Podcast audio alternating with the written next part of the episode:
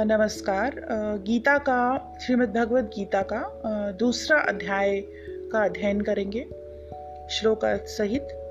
और ये स्पेशली श्राद्ध के दौरान मैंने पॉडकास्ट बनाया है, ताकि 17 सितंबर जो तक जो ये श्राद्ध चल रहे हैं पितरों के लिए जो अर्पण किया जाता है, और उनमें आपके लिए काफ़ी कामगार सिद्ध हो सकता है तो शुरू करते हैं। तम तथा कृप्याविष्टमश्रुपूर्णाकुलेक्षणम् विषीदन्तमिदं वाक्यमुवाच मधुसूदन। अर्थात, संजय ने कहा, करुणा से व्याप्त शोक युक्त अश्रुपूरित नेत्रों वाले अर्जुन को देखकर मधुसूदन कृष्ण ने ये शब्द कहे। श्री भगवान उवाच। कुतस्त्वाकश्मलमिदं विषमे समुपस्थितम् अनार्यजुष्टं स्वर्ग्यम कीर्तिकरम अर्जुन। श्री भगवान ने कहा, हे अर्जुन, तुम्हारे मन में यह कलमश आया कैसे? यह उस मनुष्य के लिए तनिक भी अनुकूल नहीं है, जो जीवन के मूल्य को जानता हो। इससे उच्च लोक की नहीं, अपितु अपयश की प्राप्ति होती है।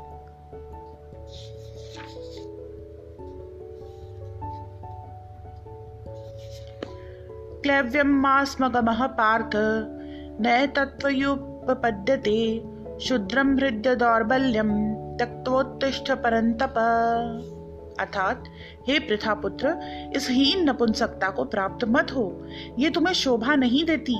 हे शत्रुओं के दमन करता, हृदय की शुद्र दुर्बलता को त्याग कर युद्ध के लिए खड़े हो। अर्जुन उवाच कथम भीष्म अहम संख्ये द्रोणम च मधुसूदन। शुभि प्रतियोत्स्यामि पूजार्हा वरिसूदन। अर्थात अर्जुन ने कहा, हे शत्रुहंता, हे मधुसूदन, मैं युद्ध भूमि में किस तरह भीष्म और द्रोण जैसे पूजनीय व्यक्तियों पर उलट कर बाण चलाऊँगा? गुरून हत्वा हि महानुभावान्, श्रेयो भोक्तुं पीह लोके। हत्वार्थकामास्तु गुरुनिहैव भुंजीय भोगान रुदिर प्रदिग्धान अर्थात, ऐसे महापुरुषों को जो मेरे गुरु हैं, उन्हें मारकर जीने की अपेक्षा इस संसार में भीख मांगकर खाना अच्छा है। भले ही वे सांसारिक लाभ के इच्छुक हों, किंतु हैं तो गुरुजन ही। यदि उनका वध होता है तो हमारे द्वारा भोग्य प्रत्येक वस्तु उनके रक्त से सनी होगी। न चैत कतरन्नो गरियो यद्वा, जयेम यदि वानो जयेयुः यानेव हत्वा न जिजीविषामस्ते अवस्थितः प्रमुखे धार्तराष्ट्रा। अर्थात, हम यह भी नहीं जानते कि हमारे लिए क्या श्रेष्ठ है, उनको जीतना या उनके द्वारा जीते जाना। यदि हम धृतराष्ट्र के पुत्रों का वध कर देते हैं तो हमें जीवित रहने की आवश्यकता नहीं है। फिर भी वे युद्ध भूमि में हमारे समक्ष खड़े हैं। कार्पण्य दोषोपथ स्वभाव पृछामि त्वाम धर्म सम्मूढ़ चेता। यश्रेयस्यान्निश्चितं ब्रूहि तन्मे शिष्यस्ते हम शाधिमाम त्वाम प्रपन्नम। अर्थात, अब मैं अपनी कृपण दुर्बलता के कारण अपना कर्तव्य भूल गया हूँ और सारा धैर्य खो चुका हूँ। ऐसी अवस्था में मैं आपसे पूछ रहा हूँ कि जो मेरे लिए श्रेयस्कर हो, उसे निश्चित रूप से बताएँ। अब मैं आपका शिष्य हूँ और आपका शरणागत हूँ। कृपया मुझे उपदेश दें। नहीं प्रपश्यामी ममाप अनुद्याद यच्छोकमुच्छोषणमिन्द्रियाणाम् अवाप्य भूमावसपत्नमर्धम, राज्यम सुराणामपि चाधिपत्यम।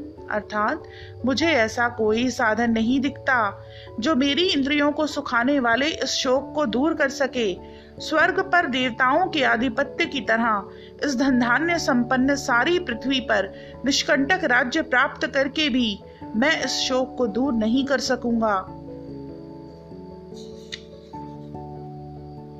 संजय उवाच। एव मुक्त्वा ऋषिकेशं गुडाकेशः परन्तपः। न योत्स्य इति गोविंद मुक्त्वा तूष्णीम बभूवः अर्थात संजय ने कहा, इस प्रकार कहने के बाद शत्रुओं का दमन करने वाला अर्जुन कृष्ण से बोला, हे गोविंद, मैं युद्ध नहीं करूँगा। और चुप हो गया। तमुवाच ऋषिकेश प्रसन्न भारत सेनयोरुभयो मध्ये विषीदन्तमिदं वचः। अर्थात, हे भरतवंशी धृतराष्ट्र, उस समय दोनों सेनाओं के मध्य शोक मग्न अर्जुन से कृष्ण ने मानो हँसते हुए ये शब्द कहे। श्री भगवान उवाच अशोचानवशोचस्त्वं प्रज्ञावादांश भाषसे गतासून गतासूंश नानुशोचन्ति पंडिताः अर्थात श्री भगवान ने कहा, तुम पांडित्य पूर्ण वचन कहते हुए उनके लिए शोक कर रहे हो, जो शोक करने योग्य नहीं है, जो विद्वान होते हैं, वे न तो जीवित के लिए, न ही मृत के लिए शोक करते हैं। न त्वेवाहं जातु नासन्न त्वं नेमे जनाधिपा, न चैव न भविष्याम, सर्वे वयमतः परम। अर्थात ऐसा कभी नहीं हुआ कि मैं ना रहा हूँ, या तुम न रहे हो, अथवा ये समस्त राजा न रहे हों, और न ऐसा है कि भविष्य में हम लोग नहीं रहेंगे। देहिनो अस्मिन् यथा देहे कौमारम यौवनम जरा, तथा देहांतर प्राप्ति धीरस्तत्र न मुह्यति। अर्थात, जिस प्रकार शरीरधारी आत्मा इस वर्तमान शरीर में बाल्यावस्था से तरुणावस्था में और फिर वृद्धावस्था में निरंतर अग्रसर होता रहता है, उसी प्रकार मृत्यु होने पर आत्मा दूसरे शरीर में चला जाता है। धीर व्यक्ति ऐसे परिवर्तन से मोह को प्राप्त नहीं होता। मात्रा स्पर्शास्तु कौंतेय शीतोष्ण सुख दुखदा आगमापाइनो अनित्यास्तांसी तिक्षस्व भारत। अर्थात, हे कुंती पुत्र सुख तथा दुख का क्षणिक उदय तथा काल क्रम में उनका अंतर्धान होना सर्दी और गर्मी की ऋतुओं में आने जाने के समान है। हे भरतवंशी, वे इंद्रिय बोध से उत्पन्न होते हैं और मनुष्य को चाहिए कि अविचल भाव से उनको सहन करना सीखे। यम ही न व्यथयन्त्येते पुरुषम पुरुषर्षभ सम दुख सुखम धीरम सोमृत तत्वाय कल्पते। हे पुरुष श्रेष्ठ अर्जुन, जो पुरुष सुख तथा दुख में विचलित नहीं होता और इन दोनों में समभाव रखता है, वह निश्चित रूप से मुक्ति के योग्य है। ना सतो विद्यते भावो, ना भावो विद्यते सतः। उभयोरपि दृष्टो तत्वदर्शी भी। अर्थात तत्वदर्शियों ने ये निष्कर्ष निकाला है कि असत, यानी भौतिक शरीर का तो कोई चिर स्थायित्व नहीं है, किंतु सत आत्मा अपरिवर्तित रहता है। उन्होंने इन दोनों की प्रकृति के अध्ययन द्वारा यह निष्कर्ष निकाला है। अविनाशी तो ये न ततम विनाशम व्यस्यास्य न कश्चित कर तुम अर्हति। अर्थात जो सारे शरीर में व्याप्त है, उसे ही तुम अविनाशी समझो। उस अव्यय आत्मा को नष्ट करने में कोई भी समर्थ नहीं है। अंतवंत इमे देहा नित्य सोक्ता शरीरिण, अनाशिनो अप्रमेयस्य तस्माद्युदस्व भारत। अर्थात अविनाशी, अप्रमेय तथा शाश्वत जीव के भौतिक शरीर का अंत अवश्य भावी है। अतः, हे भरतवंशी, युद्ध करो। यैनम वेत्ति हंतारम मन्यते हतम। उभौ तौ न विजानीतो नायम हंति न हन्यते। अर्थात जो इस जीवात्मा को मारने वाला समझता है तथा जो इसे मरा हुआ समझता है, वे दोनों ही अज्ञानी हैं, क्योंकि आत्मा न तो मरता है, न मारता है। न जायते मृते वा कदाचिन नायम भूत्वा भविता वा न भूयः, अजो नित्यः शाश्वतो अयम पुराणो न हन्यते हन्यमाने शरीरे। अर्थात आत्मा के लिए किसी भी काल में न तो जन्म है, न मृत्यु। वह न तो कभी जन्मा है, न जन्म लेता है और न जन्म लेगा। वह अजन्मा नित्य शाश्वत तथा पुरातन है। शरीर के मारे जाने पर भी वह मारा नहीं जाता। वेदा विनाशिनम नित्यम, येन मजम अव्ययम, कथम स पुरुष पार्थकम घातयंति हंतिकम अर्थात हे पार्थ, जो व्यक्ति यह जानता है कि आत्मा अविनाशी, अजन्मा, शाश्वत तथा अव्यय है। वह भला किसी को कैसे मार सकता है या मरवा सकता है? वासांसी जीर्णानि यथा विहाय नवानि गृह्याति ज्ञानारोपणानि तथा शरीराणि विहाय जीर्णान्यन्यानि संयाति नवानि देही। अर्थात जिस प्रकार मनुष्य पुराने वस्त्रों को त्याग कर नए वस्त्र धारण करता है, उसी प्रकार आत्मा पुराने तथा व्यर्थ के शरीरों को त्याग कर नवीन भौतिक शरीर धारण करता है। नैनम छिन्दन्ति शस्त्राणि नैनम दहति पावक, न चैनम क्लेद्यन्त्यापो, न शोषयति मारुत। अर्थात यह आत्मा न तो कभी किसी शस्त्र द्वारा खंड खंड किया जा सकता है, न अग्नि द्वारा जलाया जा सकता है, न जल द्वारा भिगोया या वायु द्वारा सुखाया जा सकता है। अच्छेद्यो यम दायो यम क्लेश द्यो अशोष्यजेव च नित्य सर्वगत चलो अयम सनातन। अर्थात, यह आत्मा अखंडित तथा अघुलनशील है। इसे न तो जलाया जा सकता है, न ही सुखाया जा सकता है। यह शाश्वत, सर्वव्यापी, अविकारी, स्थिर तथा सदैव एक सा रहने वाला है। अव्यक्तोयम चिन्त्योऽयं विकार्योऽयमुच्यते तस्मादेवं विदित्वैनं नानुशोचितुम् अर्हसि। अर्थात यह आत्मा अव्यक्त, अकल्पनीय तथा अपरिवर्तनीय कहा जाता है। यह जानकर तुम्हें शरीर के लिए शोक नहीं करना चाहिए।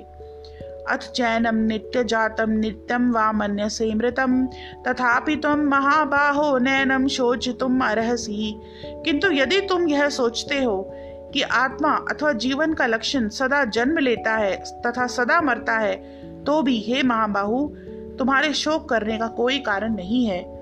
जातस्य ध्रुवो मृत्युर्ध्रुवम। जन्म मृत तस्माद परिहार्य तुम शोच तुम अर्हसी। अर्थात, जिसने जन्म लिया है, उसकी मृत्यु निश्चित है, और मृत्यु के पश्चात पुनर्जन्म भी निश्चित है। अतः अपने अपरिहार्य कर्तव्य पालन में तुम्हें शोक नहीं करना चाहिए। अव्यक्तादीनी, भूतानि व्यक्त मध्यानि भारत। अव्यक्त निधनान्येव तत्र का परिदेवना अर्थात सारे जीव प्रारंभ में अव्यक्त रहते हैं, मध्य अवस्था में व्यक्त होते हैं और विनष्ट होने पर पुनः अव्यक्त हो जाते हैं। अतः शोक करने की क्या आवश्यकता है? आश्चर्यवत पश्यति कश्चिदेनमाश्चर्यवद्वदति तथैव चान्यः। आश्चर्यवच्चैनमन्यः शृणोति, श्रुत्वापि एनम वेदन चैव कश्चित। अर्थात कोई आत्मा को आश्चर्य से देखता है, कोई इसे आश्चर्य की तरह बताता है, तथा कोई इसे आश्चर्य की तरह सुनता है, किंतु कोई कोई इसके विषय में सुनकर भी कुछ नहीं समझ पाता। देहि नित्यम वध्योयम देह सर्वस्य भारत, तस्मात् सर्वाणी भूतानि न तुम शोचितुम अर्हसी। अर्थात हे भरतवंशी शरीर में रहने वाले देही का कभी भी वध नहीं किया जा सकता। अतः तुम्हें किसी भी जीव के लिए शोक करने की आवश्यकता नहीं है। स्वधर्मम अपि चावीक्ष न विकम्पितुम अर्हसी। धर्म्यादि युद्धाश्रेयो अन्य क्षत्रियस्य न विद्यते। अर्थात क्षत्रिय होने के नाते अपने विशिष्ट धर्म का विचार करते हुए तुम्हें जानना चाहिए कि धर्म के लिए युद्ध करने से बढ़कर तुम्हारे लिए अन्य कोई कार्य नहीं है।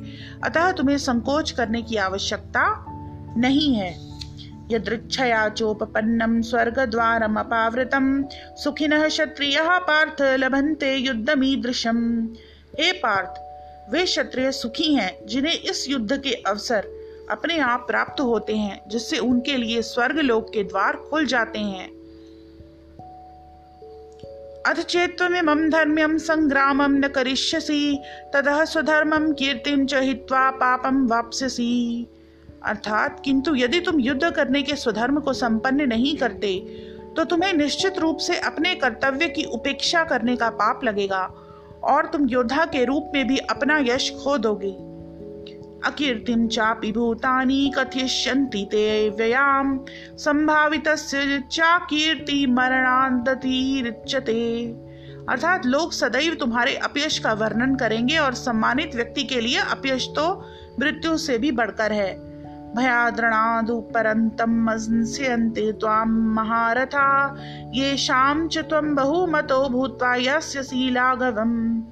अर्थात जिन जिन महान योद्धाओं ने तुम्हारे नाम और यश को सम्मान दिया है, वे सोचेंगे कि तुमने डर के मारे युद्ध भूमि छोड़ दी और इस तरह वे तुम्हें तुच्छ मानेंगे। अवाच्यवादांश बहून वदिष्यन्ति तवाहिता निन्दन्तस्तव सामर्थ्यम ततो दुखतरम नुकिम अर्थात तुम्हारे शत्रु अनेक प्रकार के कटु शब्दों से तुम्हारा वर्णन करेंगे और तुम्हारी सामर्थ्य का उपहास करेंगे। तुम्हारे लिए इससे दुखदाई और क्या हो सकता है? हतो वा प्राप्स्यसि स्वर्गम जित्वा वा भोक्ष्यसे महीम तस्मात उत्तिष्ठ कौन्तेय युद्धाय कृत निश्चय। अर्थात, हे कुंती पुत्र तुम यदि युद्ध में मारे जाओगे तो स्वर्ग प्राप्त करोगे। या यदि तुम जीत जाओगे तो पृथ्वी के साम्राज्य का भोग करोगे। अतः, दृढ़ संकल्प करके खड़े हो जाओ और युद्ध करो। सुख दुखे समे कृत्वा लाभा लाभ जया जय। ततो युद्धाय युजस्व नैवम पापम वाप्स्यसी।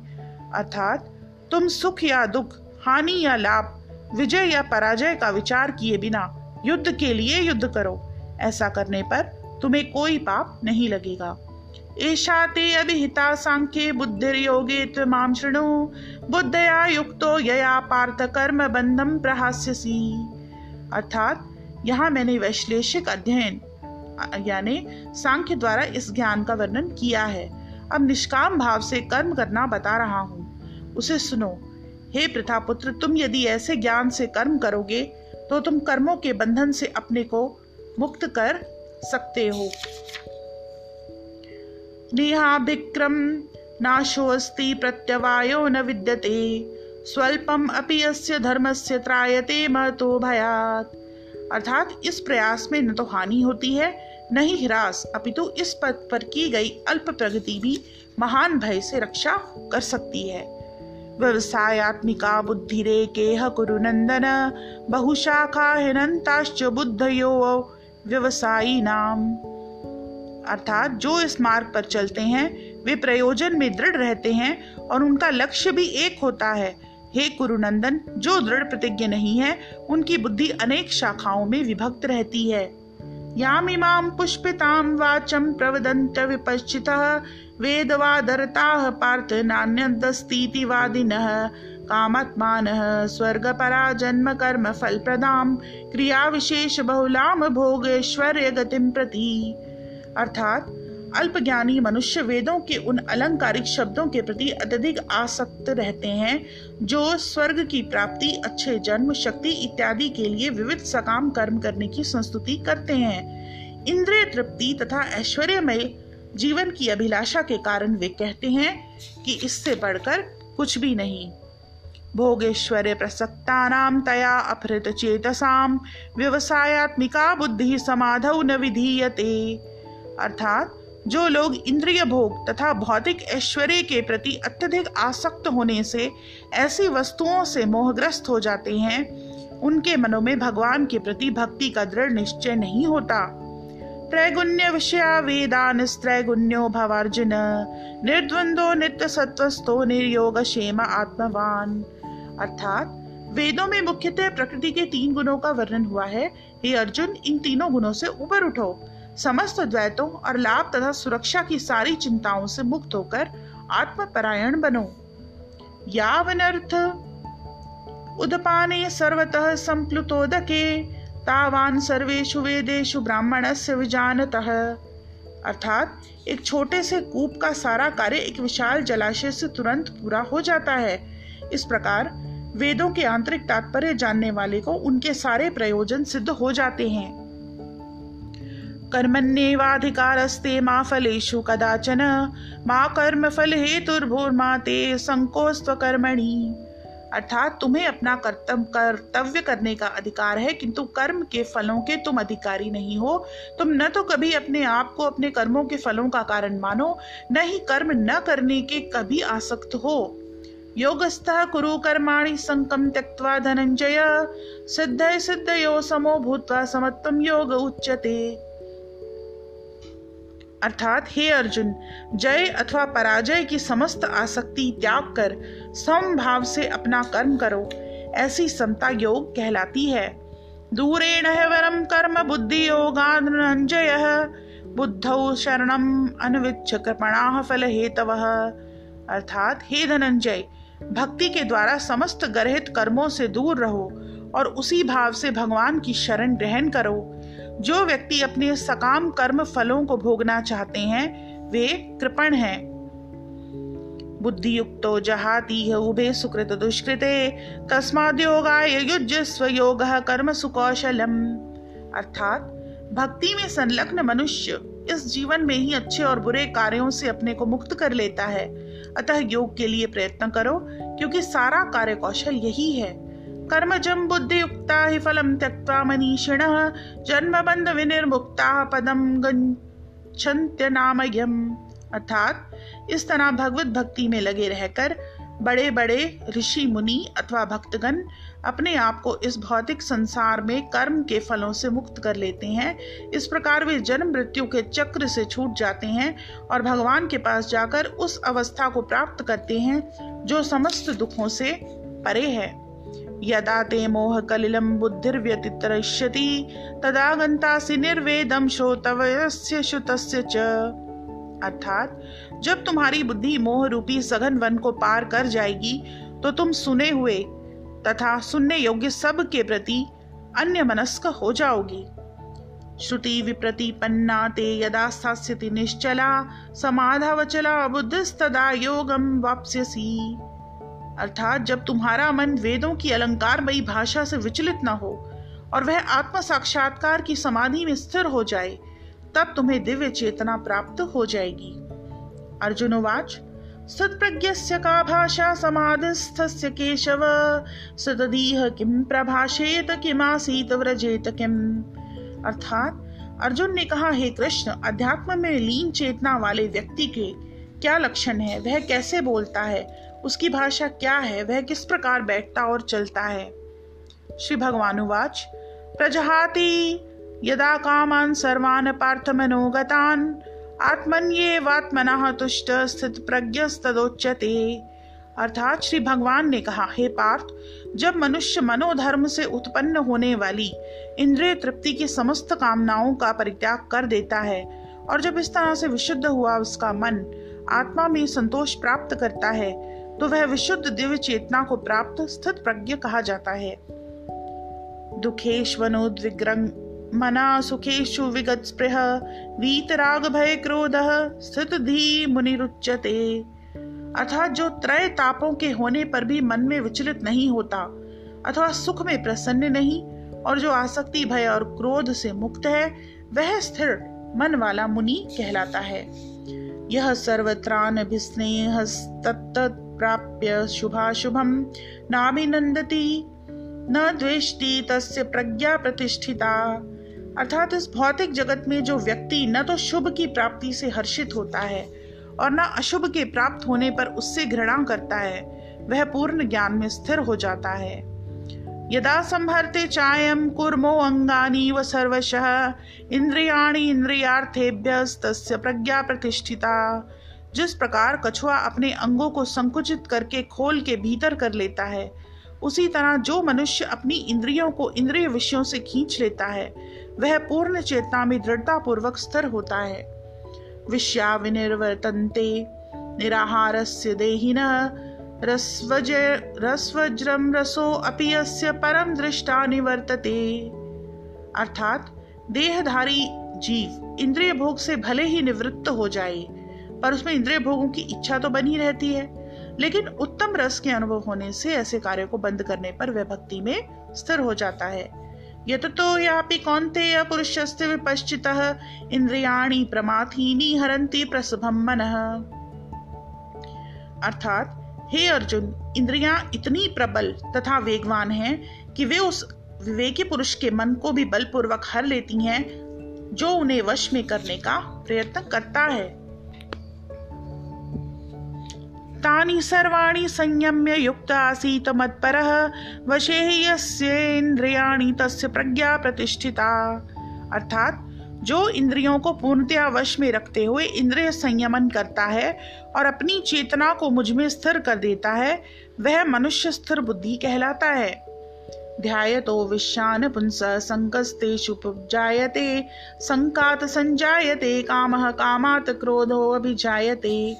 अर्थात, इंद्रिय विषयों का चिंतन करते हुए मनुष्य की उनमें आसक्ति उत्पन्न हो जाती है और ऐसी आसक्ति से काम उत्पन्न होता है और फिर काम से क्रोध प्रकट होता है। क्रोधात् भवति सम्मोह सम्मोहात् स्मृति विभ्रम। स्मृति भ्रंशाद बुद्धिनाशो बुद्धिनाशात प्रणश्यति। क्रोध से पूर्ण मोह उत्पन्न होता है और मोह से स्मरण शक्ति का विभ्रम हो जाता है। जब स्मरण शक्ति भ्रमित हो जाती है तो बुद्धि नष्ट हो जाती है और बुद्धि नष्ट हो जाने पर मनुष्य भवकूप में पुनः गिर जाता है। राग द्वेष विमुक्त विषानी निंदयश्चरन। आत्मवश्य विधे आत्मा प्रसादम अधिगच्छति। अर्थात, किंतु समस्त राग और द्वेष से मुक्त एवं अपनी इंद्रियों को संयम द्वारा वश में करने में समर्थ व्यक्ति भगवत पूर्ण कृपा प्राप्त कर सकता है। प्रसादे सर्व दुखानाम हानिरस्योपजायते, प्रसन्न चेतसो ह्याशु बुद्धि पर्यवतिष्ठते। इस प्रकार से कृष्ण भावनामृत में तुष्ट व्यक्ति के लिए संसार के तीनों ताप नष्ट हो जाते हैं। और ऐसी तुष्ट चेतना होने पर उसकी बुद्धि शीघ्र ही स्थिर हो जाती है। नास्ति बुद्धिर्युक्तस्य न चायुक्तस्य भावना, न चाभावयतः शांतिर शांतस्य कुतः सुखम।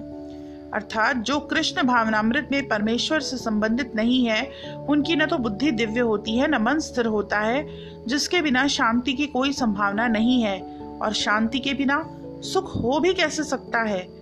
इंद्रियाणाम हि चरताम यन्मनो अनुविधीयते, तदस्य हरति प्रज्ञाम वायुर्नावमीवाम्बसी।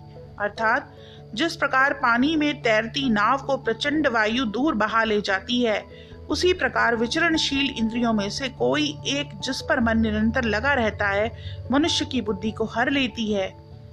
तस्माद्यस्य महाबाहो निगृहितानि सर्वशः इंद्रियाणि इंद्रियार्थे अभ्यतस्य प्रज्ञा प्रतिष्ठिता। अर्थात अतः हे महाबाहु जिस पुरुष की इंद्रियाँ अपने अपने विषयों से सब प्रकार से विरत होकर उसके वश में हैं, उसी की बुद्धि निस्संदेह स्थिर है। या निशा सर्वभूतानां तस्याम जागृति संयमी यस्याम जागृति भूतानि सा निशा पश्यतो मुने। अर्थात, जो सब जीवों के लिए रात्रि है, वह आत्मसंयमी के जागने का समय है, और जो समस्त जीवों के जागने का समय है, वह आत्मनिरीक्षक मुनि के लिए रात्रि है। आप मचल प्रतिष्ठम समुद्रमाप प्रविशंति अद्वत तद्वत कामा यम प्रविशंति सर्वे, स शांतिम आपनोति न काम कामी अर्थात, जो पुरुष समुद्र में निरंतर प्रवेश करते रहने वाली नदियों के समान इच्छाओं के निरंतर प्रवाह से विचलित नहीं होता और जो सदैव स्थिर रहता है, वही शांति प्राप्त कर सकता है। वह नहीं जो ऐसी इच्छाओं को तुष्ट करने की चेष्टा करता हो। विहाय कामान्य सर्वान पुमाश्चरति निस्पृह, निर्ममो निरहंकार स शांतिमधिगच्छति। अर्थात जिस व्यक्ति ने इंद्रिय तृप्ति की समस्त इच्छाओं का परित्याग कर दिया है, जो इच्छाओं से रहित रहता है और जिसने सारी ममता त्याग दी है और अहंकार से रहित है, वही वास्तविक शांति को प्राप्त कर सकता है। एषा ब्राह्मी स्थिति पार्थ नाम प्राप्य विमुह्यति, स्थित्वा श्यामंत काले अपि ब्रह्म निर्वाण मृक्षति अर्थात यह आध्यात्मिक तथा ईश्वरीय जीवन का पथ है। जिसे प्राप्त करके मनुष्य मोहित नहीं होता। यदि कोई जीवन के अंतिम समय में भी इस तरह स्थित हो तो वह भगवत धाम में प्रवेश कर सकता है। इस प्रकार श्रीमद भगवत गीता के द्वितीय अध्याय, गीता का सार का भक्ति वेदांत तात्पर्य पूर्ण हुआ। धन्यवाद।